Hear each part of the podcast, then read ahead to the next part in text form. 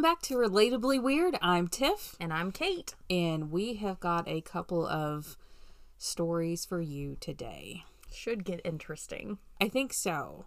So, you guys know Kate and I, we both pick a topic. We don't tell each other about the topic except for just a very brief title, just to make sure that we don't pick the same thing. Because we will every time. And I would like to state that this week it's this week I think is a prime example of why we do that. Um, because Kate and I both have ended up with topics that are very similar in some aspects. I honestly don't even remember the topic that you gave me. So this is going to be a total surprise for me. Well, do you want to go ahead and give your teaser? so my teaser is just um, the intro to a joke. I'm actually going to tell you a quick joke. Oh, oh, okay. Okay, here's the joke. Are you ready? I'm ready. A tattoo artist and a contortionist walk into a bar. End of joke. You don't get the punchline. There's no punchline? Not yet. No. Oh, you're going to leave me hanging That's why it's your- a tease. Ah, jeez. Well, mine is short and sweet. I'm going to tell you about Lady Death. Lady Death. Oh. Yeah. Okay. Well, Do you want to go first? Because I need to know what this punchline is. I I think I can definitely go first. Okay. Okay. So, Tiff, you know this um, because you watched my kids, but I am fresh off of a tattoo appointment. Like, literally walked in the door from her tattoo appointment and said, All right, let's go to the studio and record. Actually, first I said, "Where's my A and D cream?" Oh, yeah, that's true. Yeah, you did stop and get your A&D cream first. Yeah. So, literally fresh off of a tattoo session, which is part of the reason why I picked this topic because I had tattoos on my mind. And uh, I had to start with the joke because there's not a lot to this story, but it is so interesting to me. Okay. So, I just wanted to share the story of a really kick ass lady who was breaking all kinds of social norms. Um, obviously, this has to do with tattoos. Now, tattooing has been a controversial topic for a very long time. I mean, it still kind of is in some social settings. Absolutely, it is. But the history of tattooing dates back thousands of years. This is not something that is new. It's actually an ancient art form that spans across many cultures. So it's not just one culture, one people, one religion. Like it's all over the place. And the oldest evidence of human tattoos is believed to be from about um, 3370 BC and 3100 BC. Wow. So that's a long time ago. Yeah. Um, the evidence was found on the oldest mummy known to man. Man, his name was I don't know if I'm going to say this right. Otzi, Otzi. Otzi, O T Z I. Oh. So Otzi's body, um, when it was found and they examined it, actually had 61 tattoos Holy on cow. various parts of the body.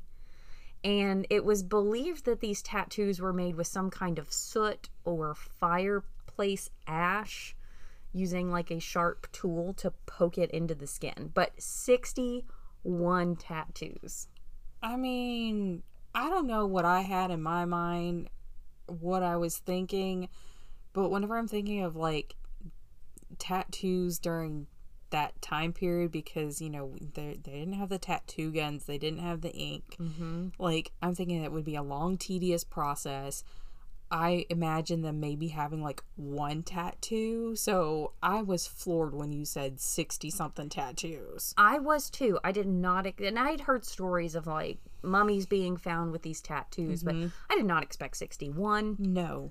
Um, that was just an excessive amount for that time that I was picturing. Yeah. Um, but you know, tattooing has been used for many, you know, some people, it is for art. It's been used in religious practices and cultural, like rites of passage. Like, there's just all these things that tattooing has been used for. So, it has this really long, um, rich history, but it's been predominantly a male profession Yes. typically. Now, you know, speaking through history, I don't really know for sure, but As history has always shown us, there's always a woman who refuses to accept societal limits and pushes the possibilities for all women because there's always one that starts it. I love it. I know, Yes, like we love these women. we do. So this is when I get to introduce you to the lady of our story. Her name is Maud Wagner. Okay, first off, I love the name Maud. Like it's so old fashioned and it just like adds to her badassery, right? Yes. So I want to note that she is America's first noted female tattoo artist. Now, I'm not going to sit here and say for sure that she was 100% the first one, but she's the first known. The first recognized. Yes. Yeah. Um, so just keep that in mind. Um, obviously, like I've said, with such a long, rich history, I'm sure there are at some point were women who have done these tattoos, but we're just talking about first noted in America. Right. That's what we're focusing on. So Maud was actually a Kansas girl Nice. born in 1877. Ooh. Now, aside from this, I couldn't find anything on her childhood. I you've got her parents' names, when she was born, and everything else just kind of drops off the radar, hmm. and it picks back up in her adult career. So there's just missing information there. And I'm assuming she never wrote like a biography or anything. Not that I found. right. Um, I I don't know. I did some digging and I just could not find what I was looking for. So it picks up in her adult career. She was a circus performer. How she got there, I have no idea, but that's where she ended up. And specifically, she was an aerialist and a contortionist. Oh my gosh. Hence part of the joke, Right, right. So she's already really cool. I would say she's already interesting. Like you could stop there and Yeah. she would be super interesting. Right, like especially for that time too. Yeah. Um, so she would travel with the circus, and eventually this led her to the St. Louis World's Fair in the early 1900s, which was like a huge ordeal. Yeah, it was. So you've got all these people there, and she is performing with the circus, and while she's there, naturally she meets a man. And his name is Gus Wagner. Gus. Gus. All I can see is the little mouse from Cinderella. I know. That's all I could think too.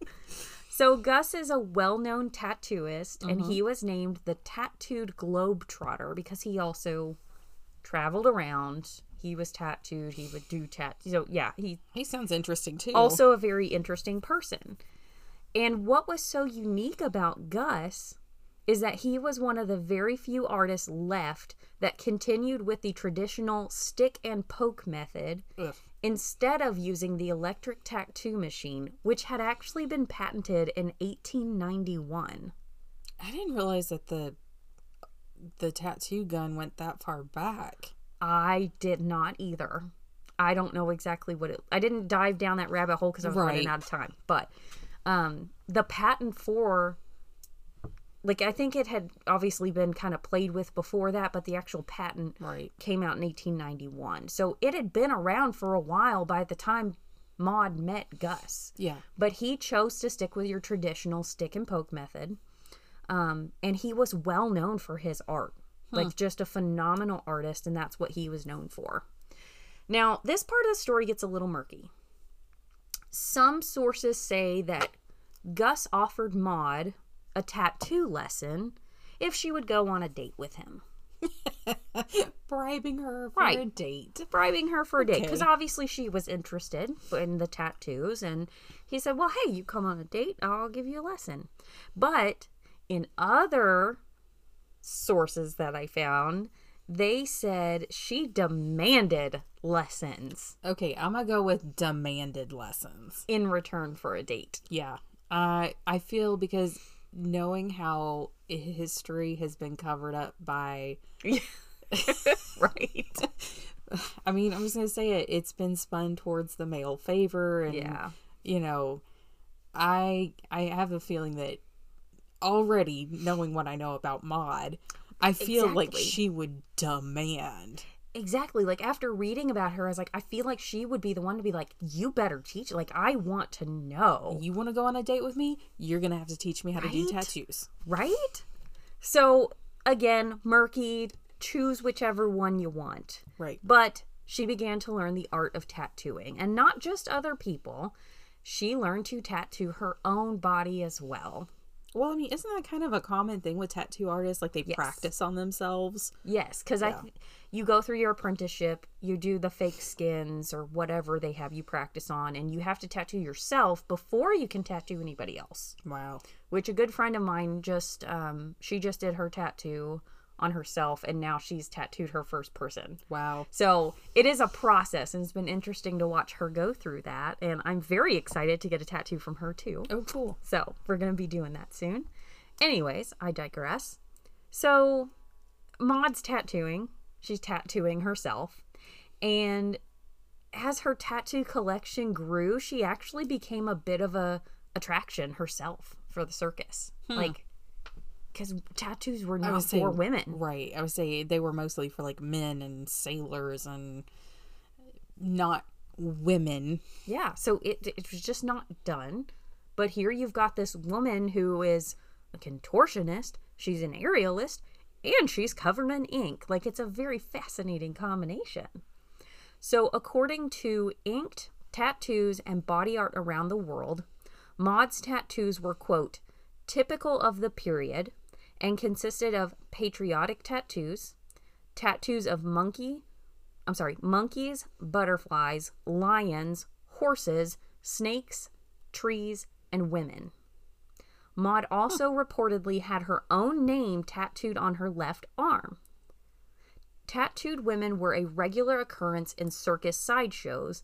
A barely clad woman with her body permanently altered through ink was somewhat of a spectacle. Unquote. Interesting. It's a very little interesting snippet there, and I get it. Like, she, number one, she's tattooed and she's got a little bit of everything. Yeah. So it's pretty interesting. So she's become a circus attraction. Her and Gus, you know, as the story would go, they fall in love Of course they do. and they get married. Oh, good. Hence her last name. Um, and they eventually moved out of the circus scene. You know, they did it for a while. And then they started moving inland into more of like the vaudeville scene, like the vaudeville houses. right.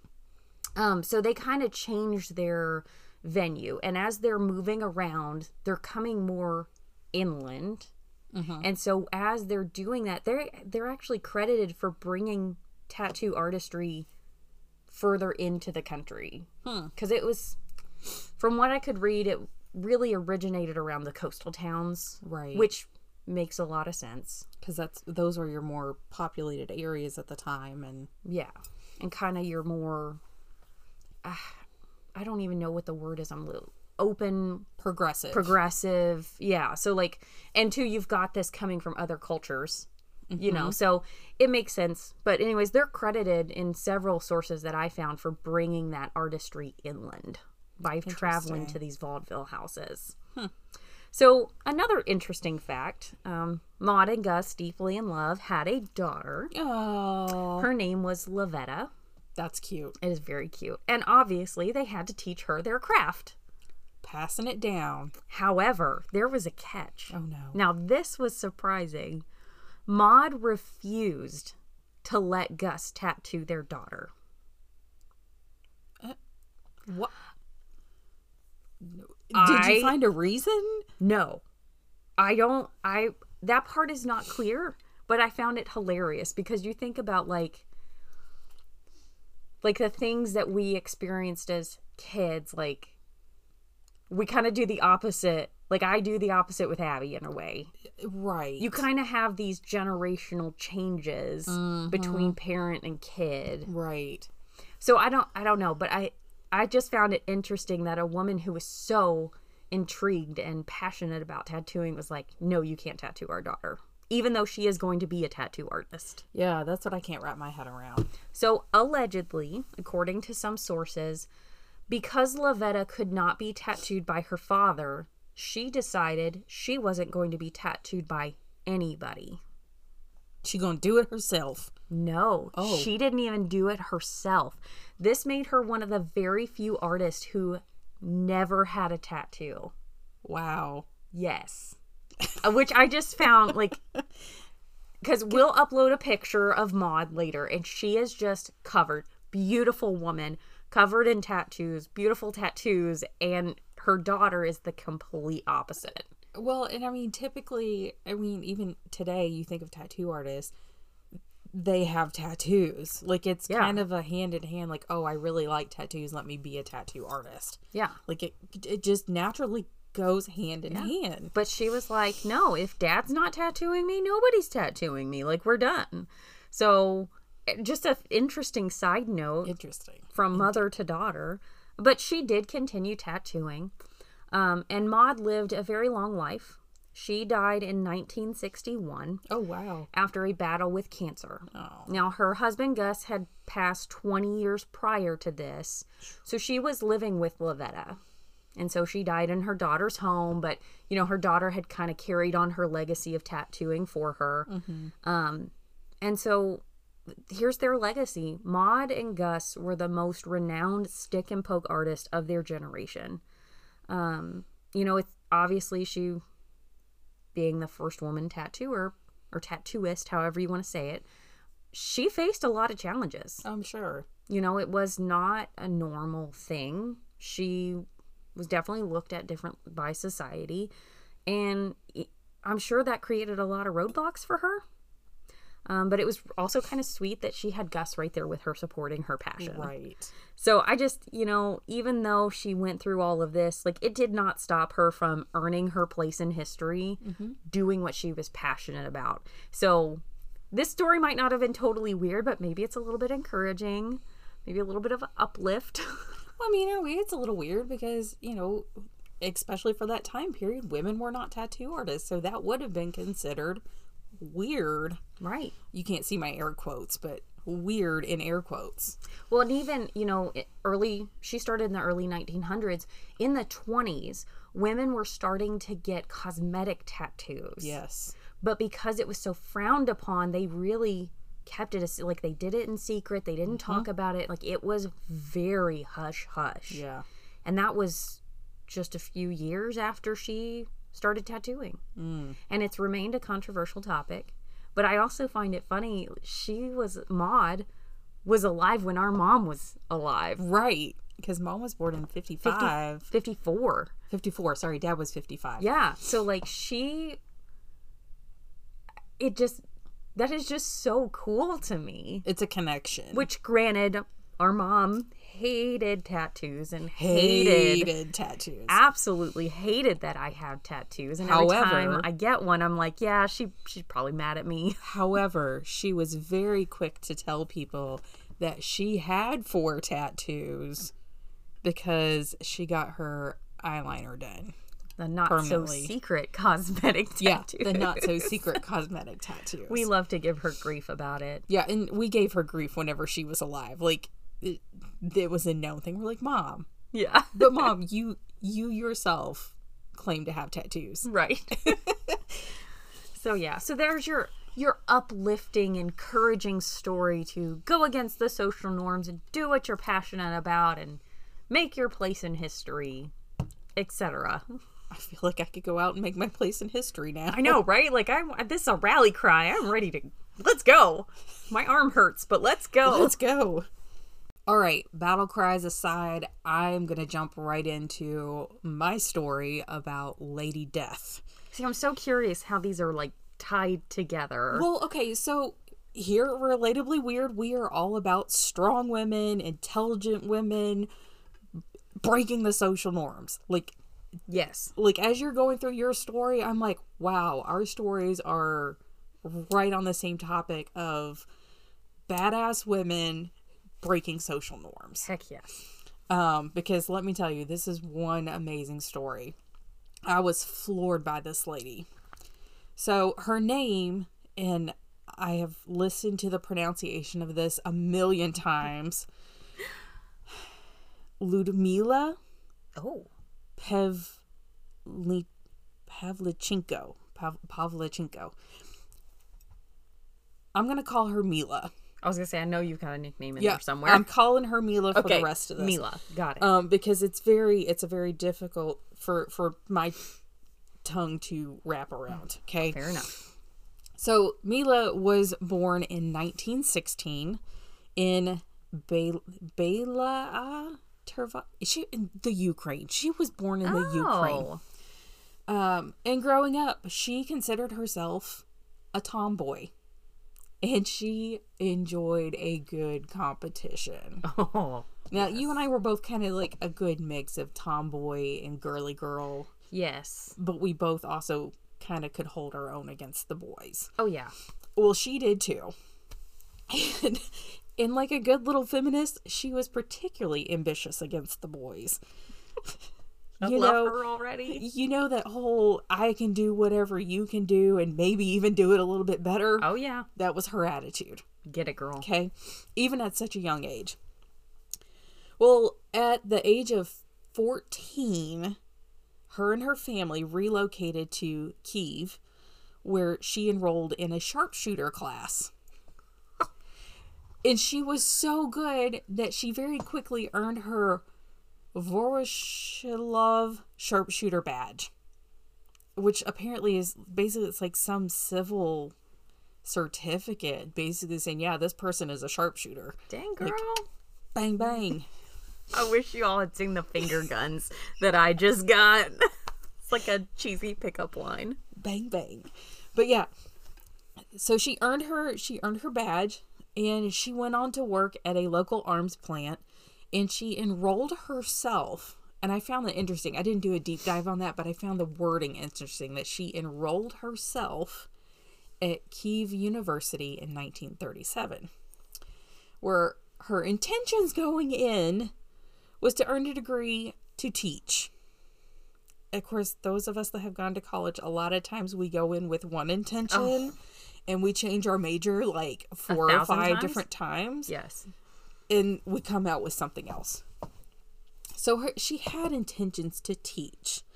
Um, but regardless of what she was learning through her time there, she did keep up with her marksmanship skills by enrolling in courses at a sniper school Oh, which I didn't know was girl. a thing. but apparently in the Ukraine, a sniper school was a thing. So in 1941, this was during her fourth year of study, so it would be like her senior year of university. She learned of Hitler's invasion of the Soviet Union. Mm. And at this time, she was about 24 years old. And upon hearing the news, she quickly booked her way to the Odessa recruiting office to enlist, Of course she did. right? So she gets down to this reg to to the recruiting office and the registrars at the recruiting office go, "Yeah, yeah, yeah, okay, you can be a nurse." Cuz, you know, That's Women- what women did. that's what women did. They weren't allowed to they weren't allowed to be on the front lines or was frowned upon. Mila was determined to join the Soviet infantry. She basically was like, "Yeah, mm, no, I'm gonna go fight," and she proved her skills. Um, she proved her skills by taking out two Romanian collaborators from a Soviet defended hill. And clearly impressed by this, they immediately enrolled her into the Red Army's 25th Rifle Division as a sniper. That's right. Get it, girl. She's like, mm, I ain't gonna be no nurse. Not with these skills.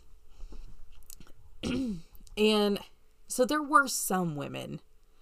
Like it was it was kind of frowned upon, but there were some women that did fight. Um, in fact, she was one of 2,000 female si- snipers to serve, but only one out of 500 who survived the war. Holy cow. Yeah. That's a drastic drop. Yes. Wow. And she fought on the front lines for about two and a half months during the siege of Odessa. Um, and during that time, she recorded 187 kills. Woo. Two and a half months, 187 kills. Dang. That's like, I don't know. That, lot. That's a lot. Um, and this earned her a promotion to senior sergeant. As it should have. Yeah. So then she goes on. Um, for eight months, she fought in the siege of Sevastopol. Stopol? I know I'm saying that wrong. Um, but she continued on in this siege, and it was such an intense battle um, that it relate or it resulted in a lot of casualties. Like there was, it was a terrible, long, drawn out battle. Um, but she managed to stay alive, and her kill count in those eight months rose even higher.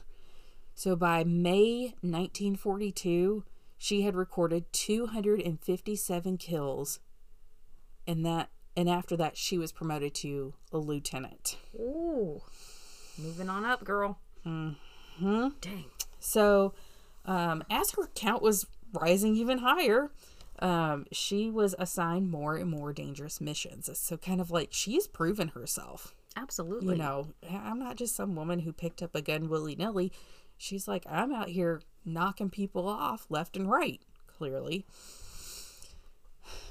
Um, some of these dangerous missions included counter snipering and engaging in duels with enemy snipers. Oh gosh.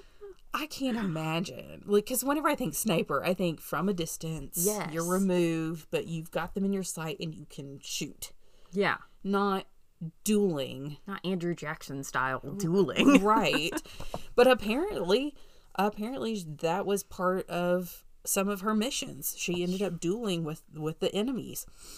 And it's recorded that she won every single duel she fought, including one that lasted three days. Three days for a duel? Yes, How? I don't know. I couldn't find any more information on it. That it just said that there was a duel that lasted for three days. No, thank you. Mm-mm. I'm out. Hard after, pass. After like two minutes, I'd be like, "Uh, I'm good. I say a duel on its own, like nah, but three days? Hmm. Holy cow! Yeah. So she had gone this whole time uninjured, still alive.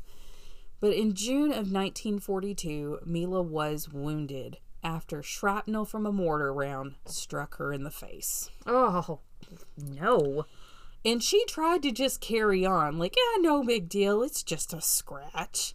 Um, but It's a flesh wound. t- but a, just but a flesh wound. Um, but yeah, she was seen as too valuable uh, of an asset that that they actually pulled her off of the front lines, um, so that one that she could heal Yeah. and not risk Naturally. getting injured further. Um, but through her time of fighting, she, in those just those few years, obtained 309 confirmed kills. Wow. Confirmed, which makes me think, okay, were there others? right. Um, but 309 kills over the course of just a couple of years That's crazy. is insane.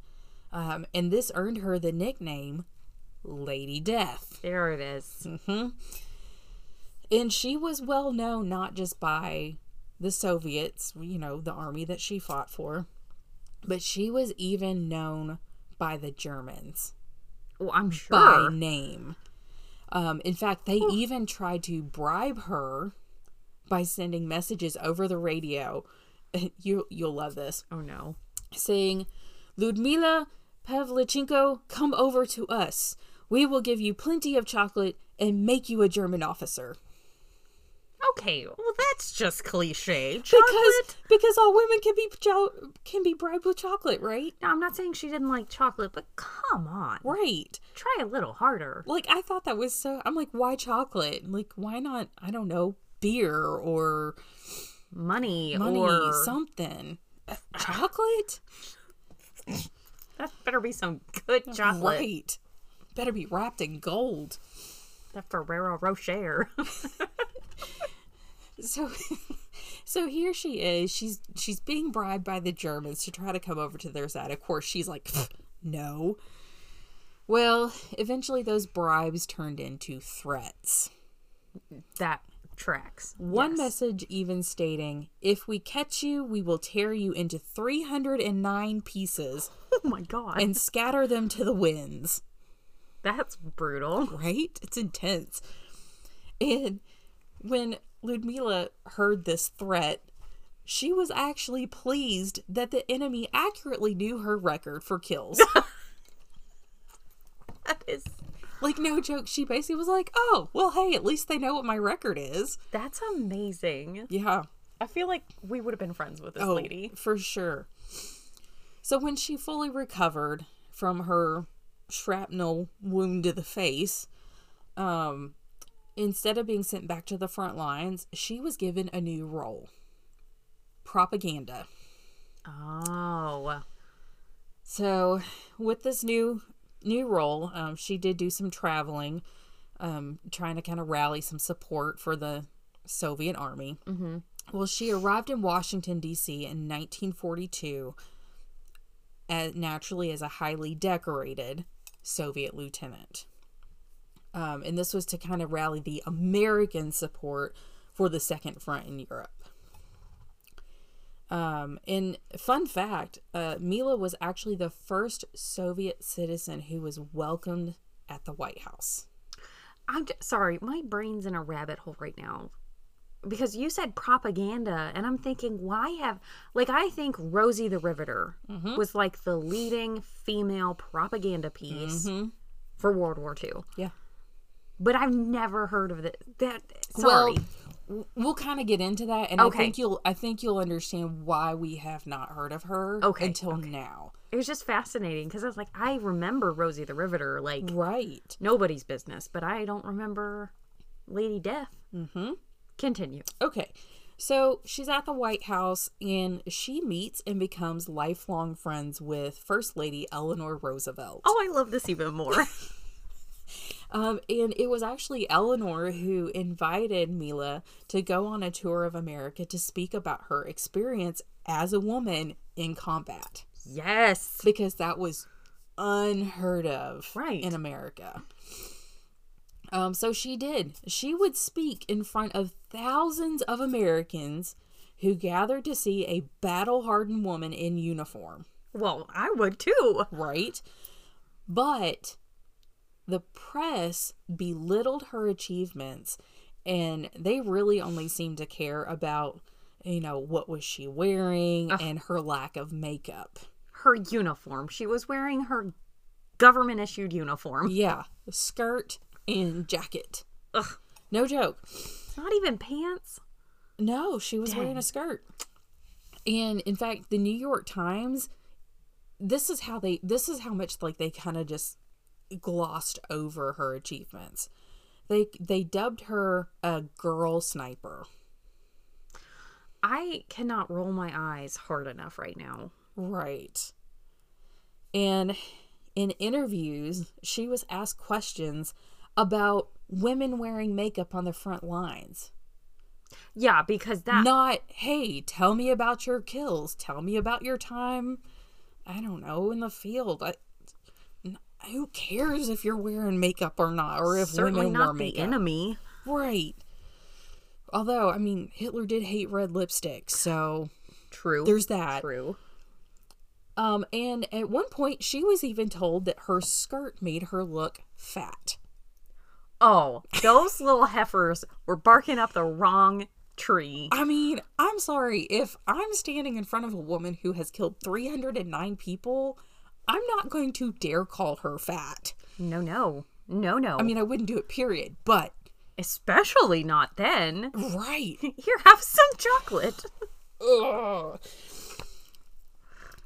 The audacity. Just Yeah, I know. it's everywhere. So I think this is why we haven't heard of her because the press did not take her seriously at the time. that makes sense. So I that's why I think we've never really heard of it because it's not glorified. That that tracks. I can see Yeah. why. Um but you know that being kind of glossed over like that, you think that that would kind of get her down or rile her up or whatever. she didn't let their sexist que- questions or comments get to her. She continued to travel around the the America and um, rally support. Get it, girl. Basically, she's like, I'm just gonna keep doing what I'm doing. yes. And I love this woman. In a speech that she gave in Chicago, she's quoted as saying, Gentlemen, I am 25 years old, and I have killed 309 fascist occupants by now. Don't you think, gentlemen, that you have been hiding behind my back for too long? Oh, oh no. Talk about a clapback. that just is. And she's only 25 years old, I love this woman. right? She basically said, You're hiding behind my skirts. That's exactly it. Well, okay, all that aside, Mila never did return to combat. Like, it, she just didn't. Um, but she did go back to the Soviet Union and she did train other snipers until the war's end in 1945. Um, and then after the war was over, she returned to the university and completed her studies at Kiev University. And you remember she intended to be a teacher, but she became a historian instead. I, I still love that. I love that. Yeah. Um, and sadly, uh, as with many soldiers, she suffered from many years of PTSD and, and depression, which I can't imagine. Oh, absolutely not. Because the wars, that war was brutal. I mean, Yes. I just I can't I can't even wrap my head around it. But um, she did live a, a long life. Um, she passed away on October 10th of 1974. So again, Oh, the thought that you know she was alive when you know our parents or our grandparents were like yeah. I don't know. It's just an odd thing to Just so think about. cool. And I mean, literally, she died just 10 years before I was born. Dang. Yeah. Um, but yeah, so she passed away in October 10th, 1974. And she is still remembered today, um, especially in the Soviet Union, even though we haven't heard about her in America. She's still remembered as Lady Death, the most successful female sniper in history. That's just awesome. Right? So see what I was saying at the beginning? I feel like our topics this is this is why we have to at least tell each other Yes. a basic what we're talking about without going into detail because unprompted we both ended up talking about two very badass women breaking social norms I just love how this podcast just normally we're weird or creepy or sad, but like this was so motivational. right Like what an uplift. I don't think I can go to bed now. well i mean whenever we started this podcast you know we we we chose relatably weird because i mean it's not all going to be spooky creepy Exactly. it's stuff that you know like at this time it was odd for a woman to be a sniper in the army to be highly decorated for a woman to tattoo and have tattoos like so i mean it would be kind of considered weird yeah, based on the time and the culture absolutely. so no i think it totally fits in but yes it was very empowering and uplifting Well, I hope you all have been able to take something from this very uplifting episode. Um, do you have any last words for us, Tiff? Um, if you haven't checked out our merch store, um, you can check that out by going to our uh, link tree in the bio, and you can get you a cool sweatshirt. You can get you some stickers. Um, yeah, Make sure you like and follow us on all the socials. yes, share it with your friends. Help us get the word out that we are here and we are relatably weird. Yes. Y'all have a good, good week. Bye. Bye.